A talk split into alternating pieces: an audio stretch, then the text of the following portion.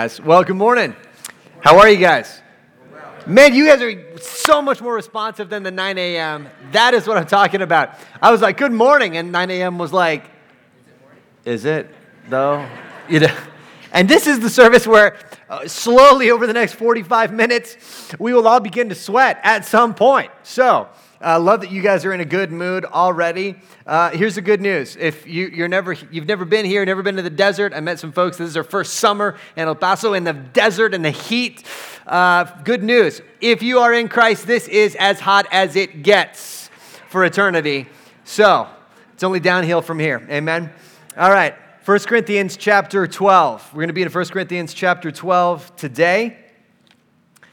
And I want to begin by telling you the story of a man named Steve Davies, or as I'm sure his friends probably called him, something more like Stave Davies, he, because he grew up cheering for the English football team West Ham. Ever since he was five years old, he would pretend to be one of the players at West Ham. Actually, it's funny. Uh, it was an accident. He didn't live in the, the, the area that no, normally would go for West Ham, this English football club. Uh, rather, he became a fan through a crazy series of circumstances, remained loyal, would take the train in his teens and early 20s to go see the team wherever it was in England, and uh, would sleep on the train on the way back and then go to work the next morning. Real, real fan. But one day he went to see a preseason match of this team at Oxford. And during the game, you know how things get. He begins, uh, uh, how do I say this, interacting with the players. And one player uh, on the West Ham team in particular that was not playing his best football that day. And then begins realizing, oh, you know what? I shouldn't be criticizing him. He begins yelling at the manager, the coach uh, about the player and his poor performance. And so as the team heads into halftime, uh, the, the manager looks up because he's right there, right near the, the, the field, the pitch right there, and he says, Hey, you, can you play as good as you talk? And he's, he's thinking it was like a bluff. He's like, Yeah, I can, you know, and he goes like, All right, come down. So he looks at his friends, he jumps over, walks down into the tunnel, and thinking this is, you know, some kind of inspirational moment. Basically, the coach is going to say, Look at this guy. He can play better than all of you. Now get back in. You know, he doesn't. He says, No, he's in, you're out. Find him some boots. Find him some shoes, right? What size are you? So they're trying to find, he's got a uniform on, he's got the boots on. He, after halftime, he trots out with the team. And everyone's like, Who is this guy? Who is this guy? And I read a report that the manager spread a rumor that he was a new uh, famous Belgian striker that happened to be in the area for the afternoon. And so the whole crowd is like, oh, oh, the Belgian. Like, and then everyone's, of course, going like, oh, yeah, I know who he is. I've been following him for years, you know, like, and, and, and so he trots out there. The, the, the, the, you know, only his friends know what is Steve doing on the, on the field. This is insane. He goes into the game, plays the game, and in one glorious afternoon that is legendary in the English Premier League, Steve Davies went from courier of packages to uh, one of the men on the, the pitch for his favorite team, West Ham. He went from the stands to the pitch in the course of 15 minutes.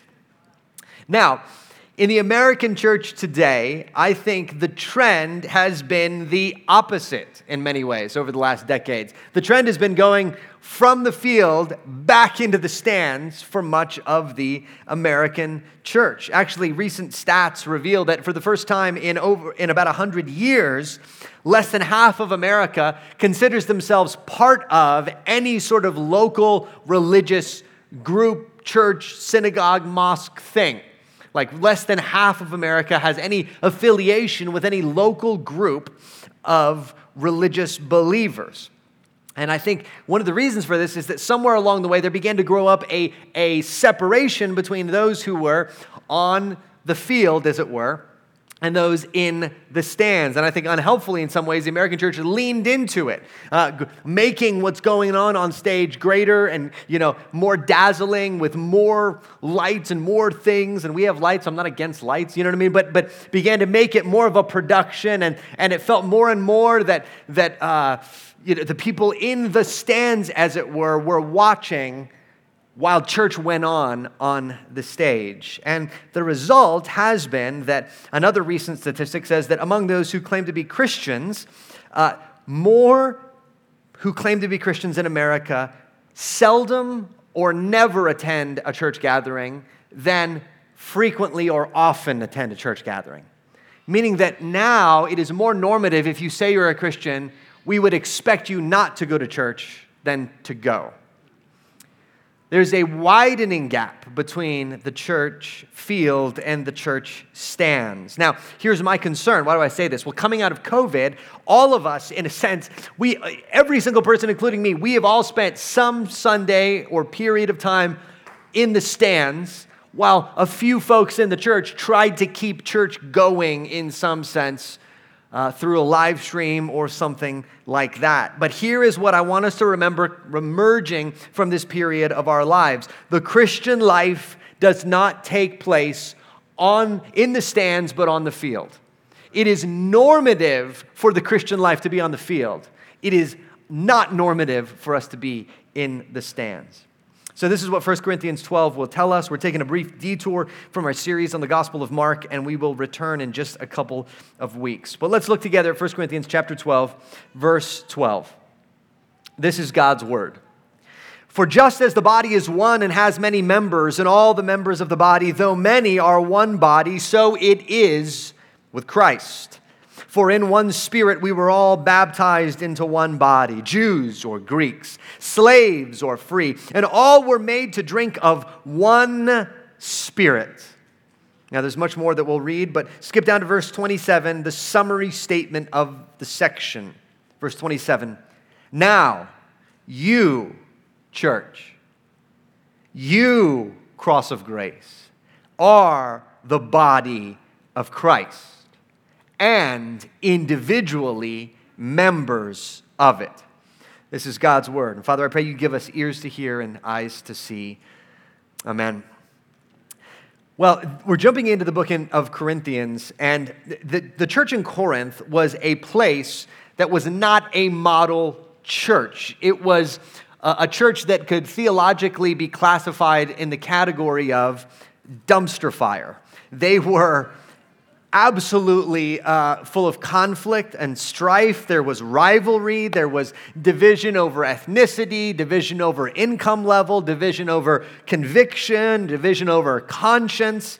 It was a bunch of people who saw church primarily through the lens of themselves, through the lens of me, if, if I could say it that way. They would arrive at church thinking, me, what do I like? Do I like this? Do I disagree with this? What about this person? How do they affect me? How do I feel about that? That's how they arrived at church. And so Paul calls them to something else. He says they're missing something in their Christian life. And so here's the big idea today in Christ, me becomes we in Christ, for the body of Christ, me becomes we. In the body of Christ, there are no people or should be no people in the stands. There should be only people on the field. And certainly nobody that does not need a team. Now, I'm going to go through the reality of the passage and then a couple objections, and then we'll finish with some um, quick implications. Okay, first, the reality of the passage. In Christ, we are members of the body of Christ. Paul does not say here, you should try to become something that you're not. He says, in Christ, you are something, so act like it.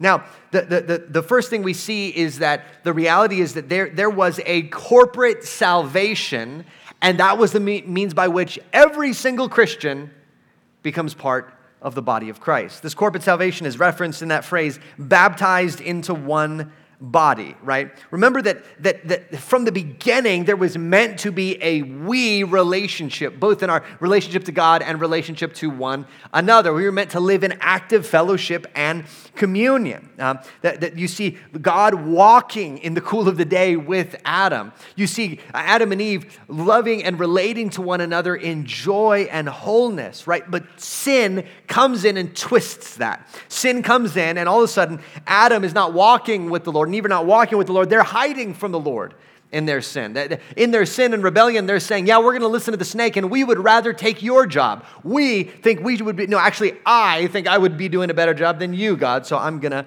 do that.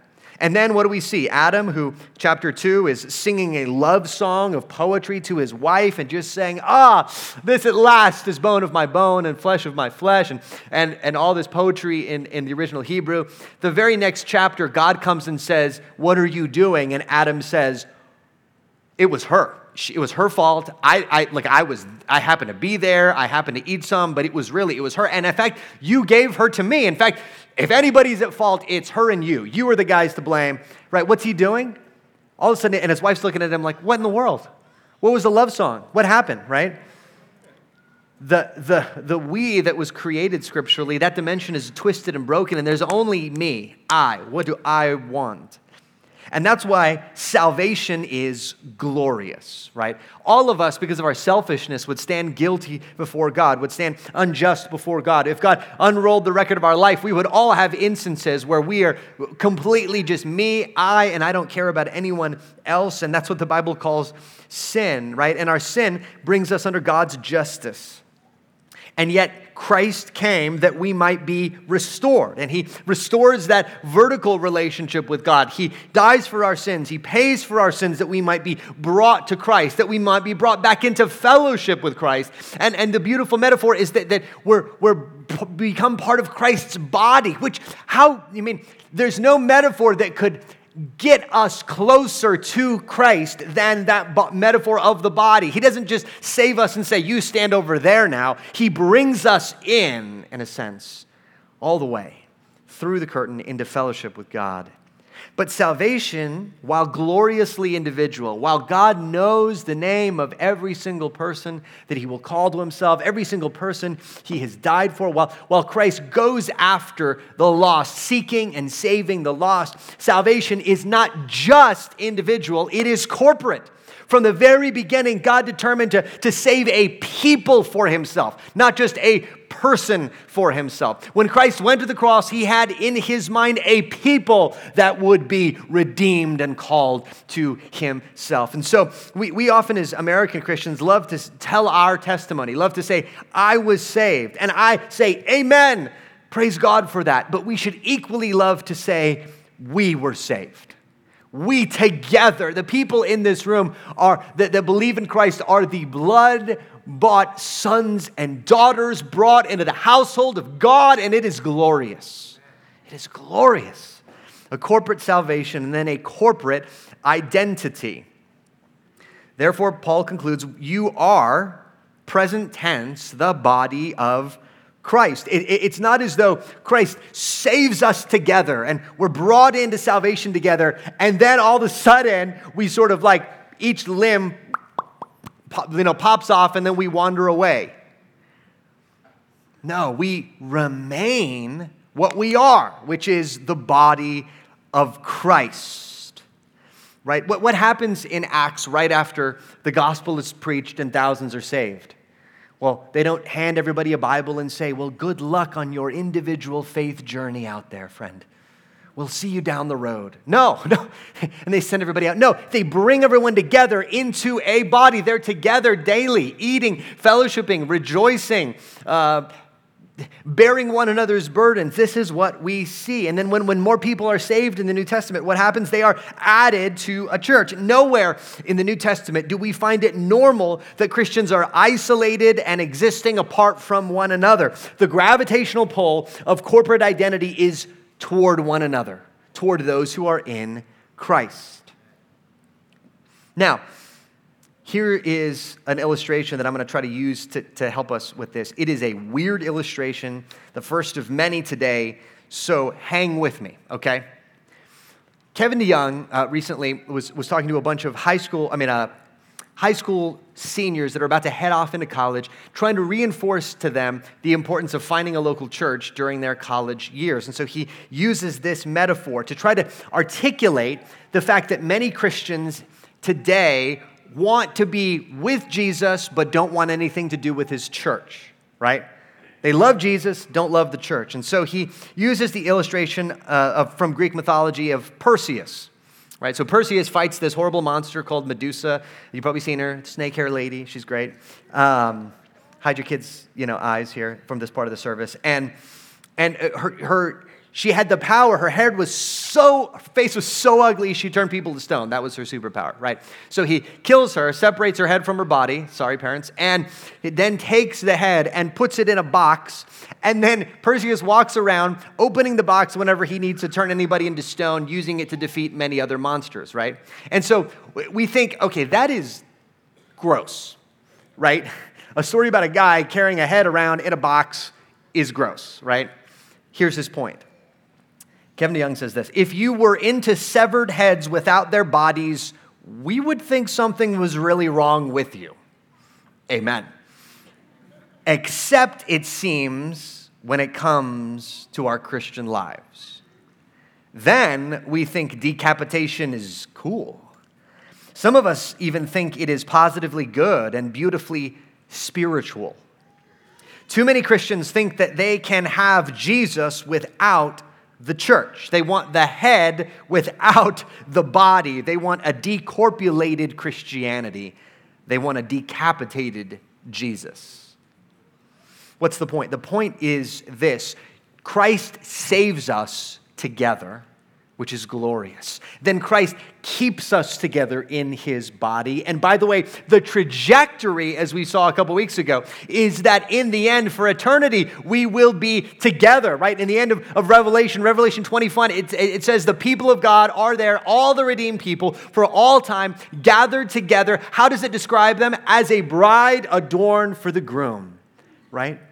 This other metaphor of the body, right? We, we were meant to we were saved together, meant to be together, and we're meant to stay together. This is the design of Christ. And so we should be overwhelmed and amazed that Christ would ever gather us to himself through the blood of Jesus Christ. But we should be similarly amazed that Christ would gather us together with one another. Church, this moment with people flipping back and forth and trying to frantically fan themselves, and parents with kids running around. This moment is a living, breathing miracle that only happened because Jesus Christ came and brought dead hearts to life and brought all those zombie, amazed, new life people together in a room. It is glorious. Two objections, though. First objection to this you don't need me. Verse 14 For the body does not consist of one member, but of many. If the foot should say, Because I'm not a hand, I don't belong to the body, that would not make it any less part of the body. And if the ear should say, Because I'm not an eye, I don't belong to the body, that would not make it any less part of the body. If the whole body were an eye, where would be the sense of hearing? If the whole body were an ear, where would be the sense of smell? But as it is, God arranged the members in the body, each one of them as He chose. If all were a single member, where would the body be? As it is, there are many parts, yet one body. So Paul starts here by answering the objection from many, from perhaps you today you don't need me. Paul starts encouraging those who don't feel like they really are part of the body, really important, really needed. You know, it's kind of like, well, I'm in the stands, church is going on without me, I'm unneeded. Paul likens it to some parts of the body feeling diminished or left out, right? Maybe the, the gift you have is serving in administration and, and, and you serve behind the scenes. And maybe you don't have the gift of shredding electric guitar. And as much as you would love to be up and shred electric guitar with the team, you're like, no, I can bake though, so nobody needs me. Or maybe you think of the example of a master artist who has skilled hands and a skilled eye, and the feet here are thinking, well, I just, I don't do anything here. Or the ears think, well, he could paint without me. And Paul is saying, no, no. But it is by design that there are differences. It is by design, and each part is needed. I'm going to use the example I used even a couple months ago of Bill Russell, who uh, used to come. I think he came to the second service and he sat right over there in that section. Bill was an older man with a colorful past. He was, uh, in, you know, incarcerated at one time, came out, was radically saved. Uh, in a previous life, as he said, he was a church leader. And often he would talk to me after the service and say, Man, I am so sorry. And he had a, I, can't even, I can't even replicate his voice. He had that big booming, Ricky, I'm so sorry. I can't even get as low. He was like two octaves lower than that. And he said, I, I just, I'm old. I can't do anything anymore. I'm sorry. My body's broken down. Right? And just his booming voice, I miss it. And and I remember thinking, oh, Bill, it's okay. We're glad you're here. We're glad you're here. But as he began attending, I noticed something happening. I noticed that he would get here a bit early. He was often one of the last to leave. He had his cane. He'd walk around. He would meet people, shake their hand, find out their story, and encourage them. He would tell them his story of how God had met them. And during the, the singing, he would sing out. You could hear it. And during the preaching, his big booming voice would ring out, Preach that, right? Or Amen.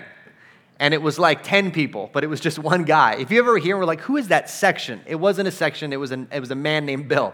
And and I've noticed, church, I've noticed since the Lord called him home earlier this year as we've regathered, it's not the same. Because Bill was a vital member of the body of Christ.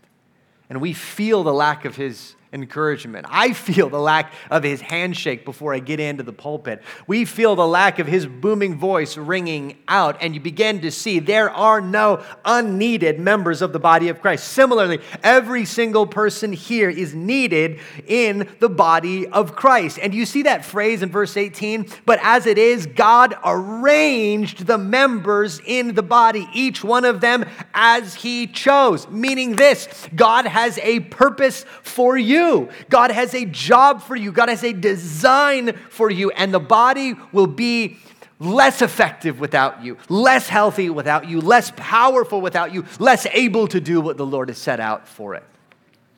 So let me encourage you today, brother or sister, you are needed here, especially if you're thinking, I'm not needed here. No, you're needed here. Don't think because you're not on stage that you are not needed on Sunday. We got, we got to dismantle that sort of American separation. I really today wanted to preach from the ground. The only problem with that is I'm too short for it to work. So uh, just think of the stage as Ricky's box that he stands on to do this part of the message. Don't think that if you're not on stage, you're not needed on Sunday. And everybody is needed. Every single member is needed.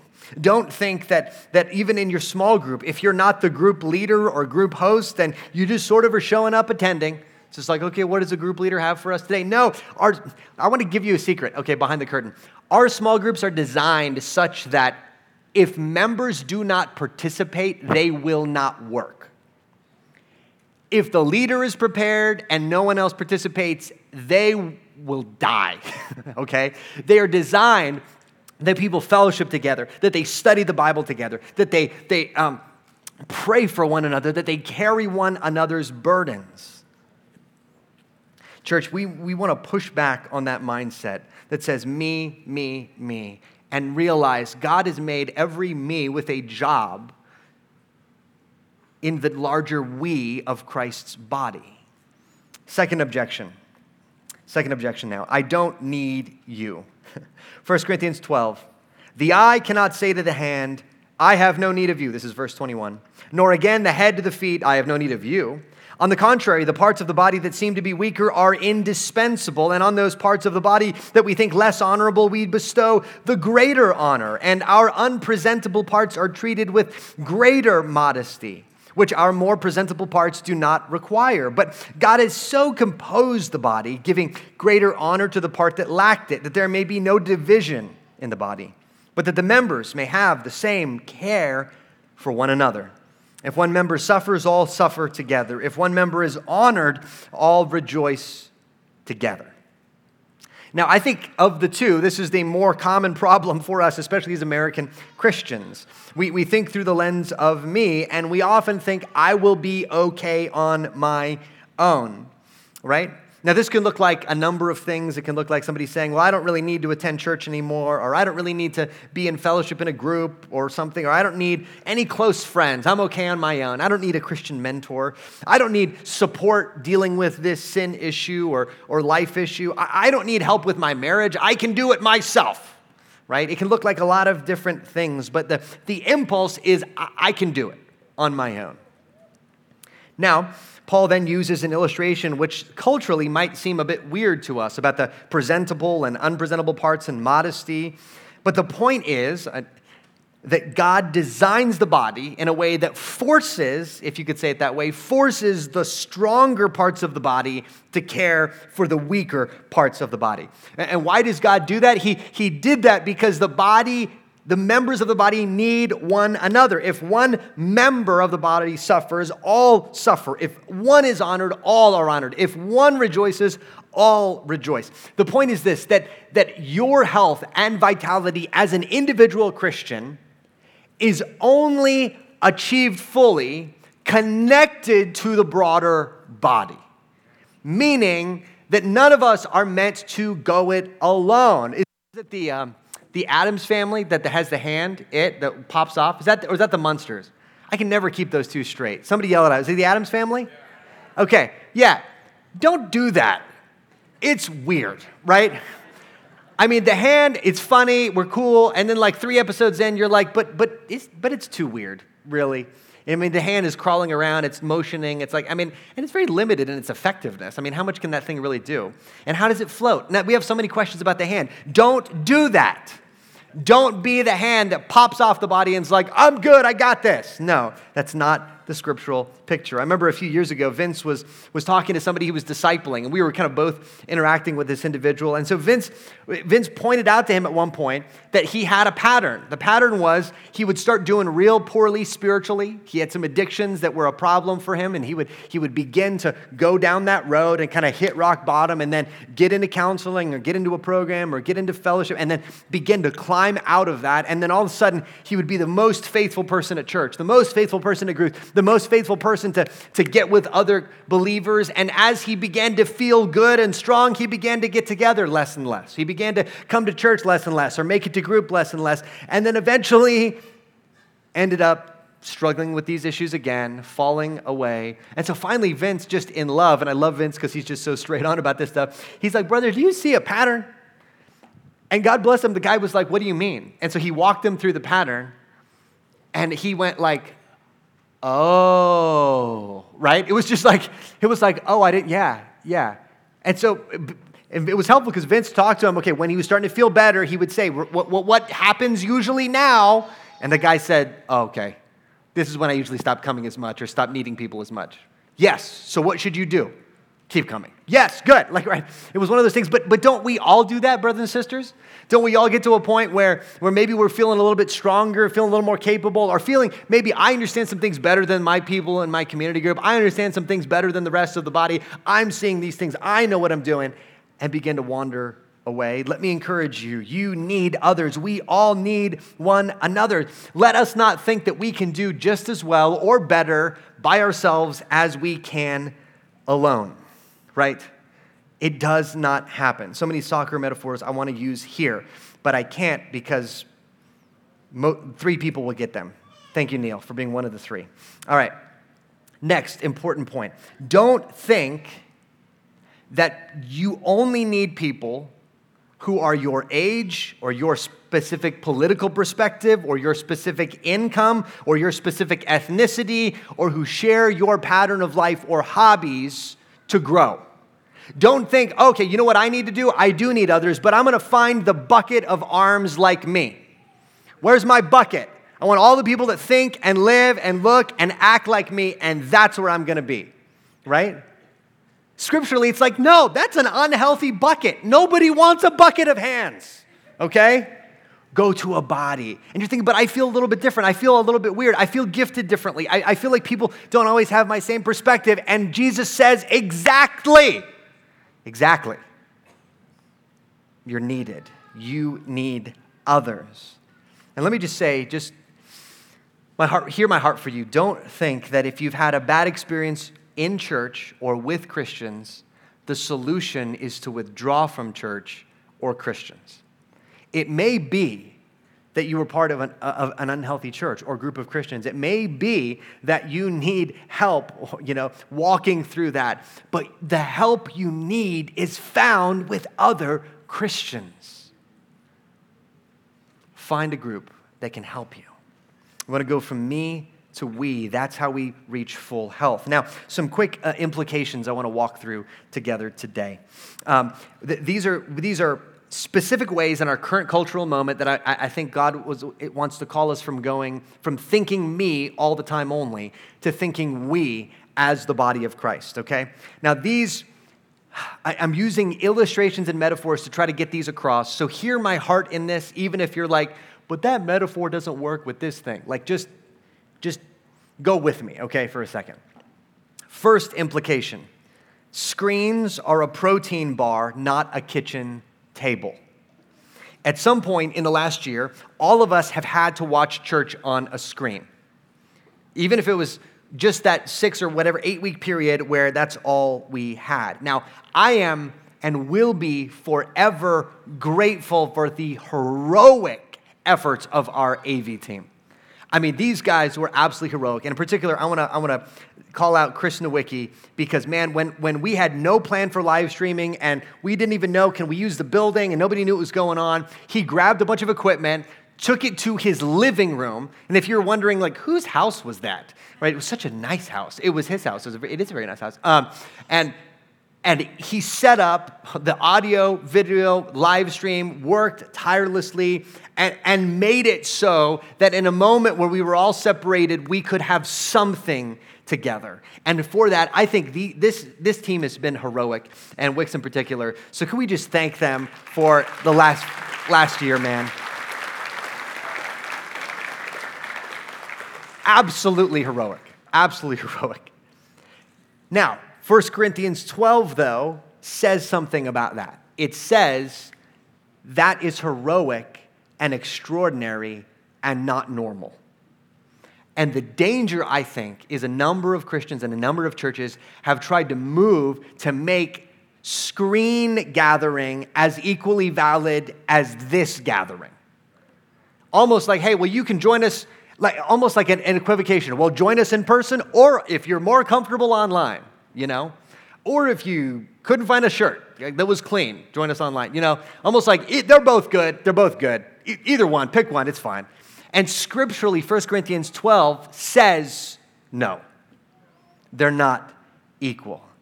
Now, we, we, as pastors have been thinking and praying about this, and we got, let me just, behind the curtain, we got really close to saying that we were going to end the live stream. That's it, no more live stream because our concern is that we don't want the church to feel as though they're both equally valid ways of engaging church. Now, we did not decide to do that. So if you're on the live stream, thumbs up. If you're on the live stream right now, this is a weird Sunday for you, but we love you. Uh, we decided that we needed the live stream because of, be, actually because we are members of a body. Uh, because there, there are still some, especially there's one family in particular I'm aware of, that, that their child has specific health risks for COVID.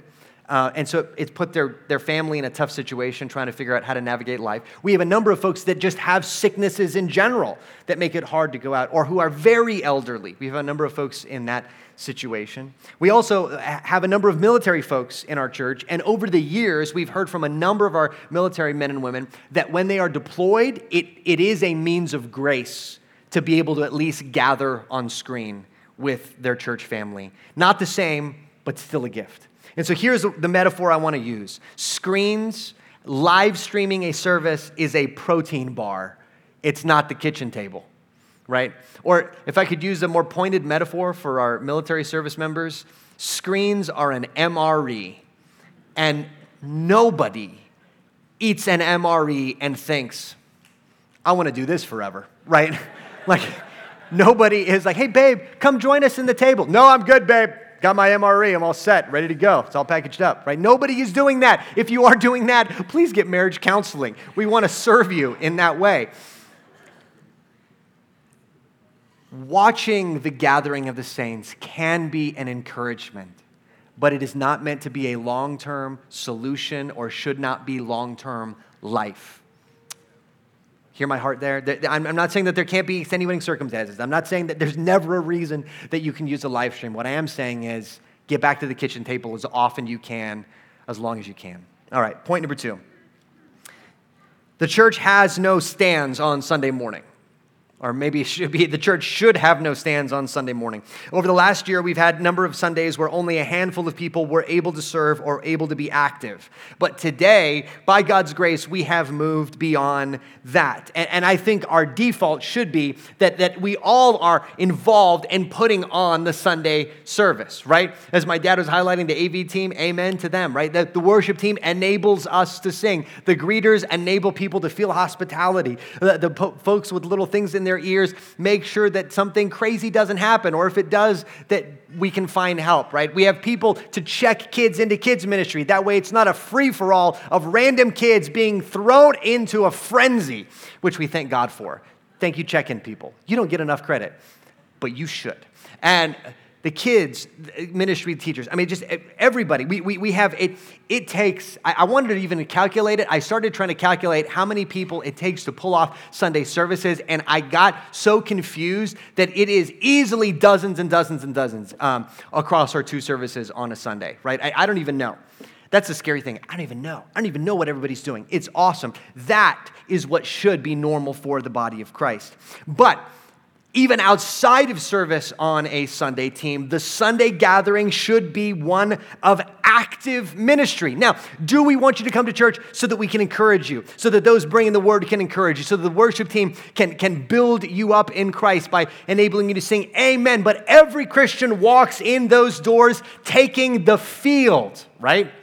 And that means this in the, the few minutes before the service and after the service, we have two teams that every member is a part of. The first team is the encouragement team. Or perhaps we'll just call it the Bill Russell Memorial Team, right? You find people who need encouragement, find people who are struggling that week and encourage them, right? Uh, eh, find out what their needs are and take a minute and pray with them and for them. Find other parents that look as equally haggard as you do and, and encourage them that we can do this together. Find them, encourage them. Let not a Sunday go by that you have not given a specific encouragement to somebody in this room. Amen? Second, hospitality team. Everybody is the hospitality team. This group is the hospitality team. And, and even though we have a lot of folks that come and go at our church, and we, even though we, we, we have new folks at our church, there is an easy way to tell who needs hospitality, okay? Here's the test. Anybody going like this doesn't need hospitality. Anybody doing this that, that's a hospitality emergency. That means you put your badge on, go talk to him. What's your story? How are you? Who are you? Um, let, let's make it our job to do that together. And when the service starts, oh, church, I love hearing you sing. Every member in this auditorium is on the worship team, okay? I don't care if you can't carry a tune in a bucket, I want to hear you singing. And during the message, there should be engagement. There should be active, right? We, we, maybe we're not all at Bill Russell yet. That's okay. But there should be some level of engagement, some level of heart engagement. And that's what we want. We want every Christian on the field. The church should have no stands on Sunday morning. All right? Oh, man, there's so much more I could say right there. All right, we got to keep moving. Uh, number three, it's not life together unless your messages are blowing up. I'm taking a risk overstating this, but I, I want to say this that church life, vital membership, according to the pattern of 1 Corinthians 12, is not showing up for a slot from 9 to 10 a.m. on Sunday and then piecing out for the rest of the week, right? It's not as though the body comes together on Sunday and then all the pieces of it pop off and then wander out into the parking lot to different places. Now, we are to remain vitally connected. And an easy rule of thumb for me uh, is whether I'm exchanging messages and life together, if I'm seeing faces from church during the week, if I'm texting people during the week. I mean, just, just right now, I got an update from a guy in my community group. Uh, the, the Mackenzies, they're, oh, not the Mackenzies, sorry, Sean. Sean and Mackenzie Kotke. Shout out to you guys if you're watching. They're about to have a baby. They're waiting for the baby, anxiously waiting for the baby. We're praying for the baby. We're excited, getting ready to rejoice when this baby comes, but also praying for the baby's safe delivery because of some factors. And, and we are there, we are waiting, and we're waiting to see the news and see the picture of that little guy. We're waiting, right? That, that is life together. When one member suffers, we all suffer. When one member rejoices, we all rejoice, right? This is, I remember years ago when we first got onto WhatsApp as a community group and Milton and Monica's group, and, and our group just abused the WhatsApp thread. Absolutely abused it. Pictures of cats, pictures of roadrunners, pictures of kids. It was glorious. So go ahead, you have my permission, blow up your community group's text chain this week. Live life together, all right? Fourth, the path to deep relationships is paved with stubbornness. And I say that because if all we've said is true, if people are wired differently and gifted differently, we will have differences in our perspectives. God willing, we'll be united by our theology, united by our mission, united by mutual affection, united by the Spirit in us, but we're going to think about some things differently, feel about things differently, and we will have disagreements. And if this is true, those disagreements mean we need each other more, not less. They should be places where we persevere in connection to one another. We are to be stubborn as a church. Stubborn not in me, but stubborn in we, right? Stubborn not in I demand my perspective, but stubborn in how can we live together as a body? Stubborn in covering offenses again and again, reconciling again and again, caring again and again, and, and stubborn in pressing in relationships. Sometimes, listen, man, I've been in part of our group, I mean, our small group ministry for decades, and some Sunday, I mean, some small group meetings, you show up and it just clicks, and everybody in the group is laughing and joking, and you're like, yeah, this is the Christian community. And other small groups, you show up and it's there, and it's like, Like it just feels like that. But I've never been part of a group that didn't get from to excitement within a reasonable amount of time. So persevere, persevere. Your group may need you. All right, and last thing. This is last thing on my heart. This is brief, but I think it's incredibly important. Joining the church body should take work, but leaving should take more. If what we've said is true, the decision to join yourself to a church is an incredibly theologically and practically important decision. Um, I, I know and I'm aware that there are churches that by checking a box from one Sunday to the next, you can become a member. Um, that is not the way we do, respectfully, that is not the way we do membership at Cross of Grace. We want membership to mean something. We want people to examine the beliefs of the church to see if God has given them similar convictions. We want them to know the mission of the church to see if God is calling them to partner with us. We, we think you should know the governance of the church. Who is actually charged? Who, how does this work? You should know these things. You should know people in this room, know their names, know some of their stories. And if God leads you to join, that should mean something to us. It means whether you've been a member for a day or a year or a decade, when you weep, we weep. When you rejoice, we rejoice. When you walk through something, we all walk through something with you. That is what we want to be. And I believe that the, the, the fabric of that church, let me just be straight with you, over the last year has gotten frayed. We have not been in each other's lives the way that we want to be or should be. And let's all commit together today to get back in each other's lives in that way so that when one hurts, we all hurt. When one rejoices, we all rejoice. And if you're joining, it should mean something to you. And, and I hesitated to even say something about this today, but I, I think I need to. Um, leaving the church should take work. Please do not ghost your church. One week to the next, not show up. Everyone's like, whatever happened to so and so? Now, we know there's a couple of categories here. First is we have a lot of folks that relocate from the military or federal workers or get moved around or whatever. We love you. We're grateful for the season there with you, but, but it should take work to leave. Let us know you're leaving, right? Encourage the people that have encouraged you as you leave, and let us or uh, help you find a church where you're going on your way out, right? It should take work. The last line of the membership covenant says something like, If I leave, then I will quickly unite myself to a, a family of a church family in similar heart and mind, right? We want to help you fulfill that commitment. And we also know that there are those who have to leave or choose to leave because of disagreement with the church's theology or vision or leaders, or there's a relational issue or some other problem. And let me just say look, if this is not where you're meant to be, we want you to be where God wants you to be, right? There should be no like, oh, like our, our, community group just sent out a wonderful couple. We, we sent them out to be part of a church on the west side, Jesus Chapel. And, and Cam and Laura, we love them. Still uh, keep in touch a bit with them, love them, commend them. That, that was a good reason to go. They felt called to be part of something God was doing there. But that, that, that's a happy reason. Sometimes they're hard reasons. Sometimes it takes work. But let me encourage you do the work. Walk through this with your leaders and pastors and friends. Reconcile insofar as it depends on you if God needs is calling you to go. And when you go, go out encouraging the church body when you can.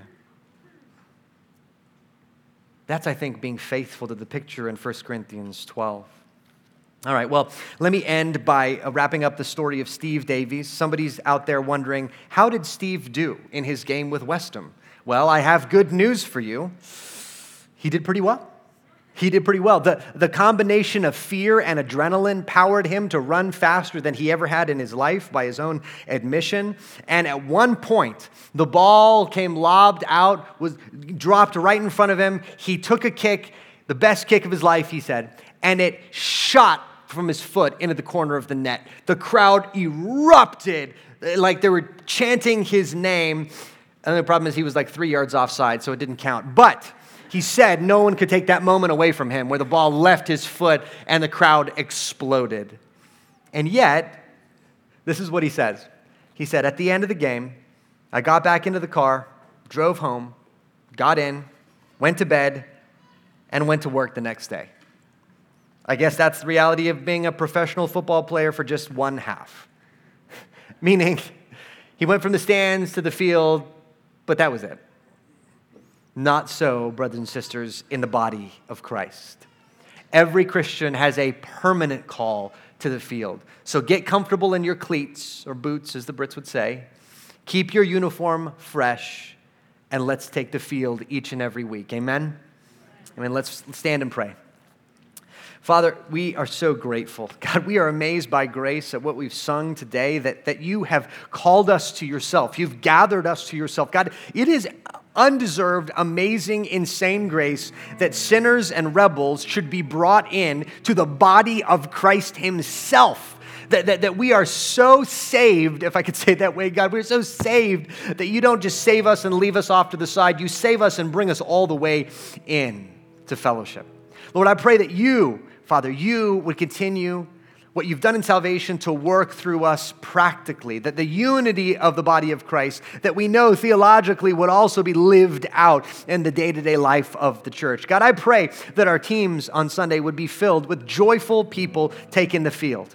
That, that every Sunday, encouragement would be spread throughout the gathering, that, that hospitality would be spread throughout the gathering. God, that that even reconciliation and working through things would be spread throughout the gathering. And that when we leave, God, our messages would be blowing up on our phones all the time. We would keep in touch with people, work with people, weep with people, rejoice with people. That we would live out what it means to be the body of Christ every single day.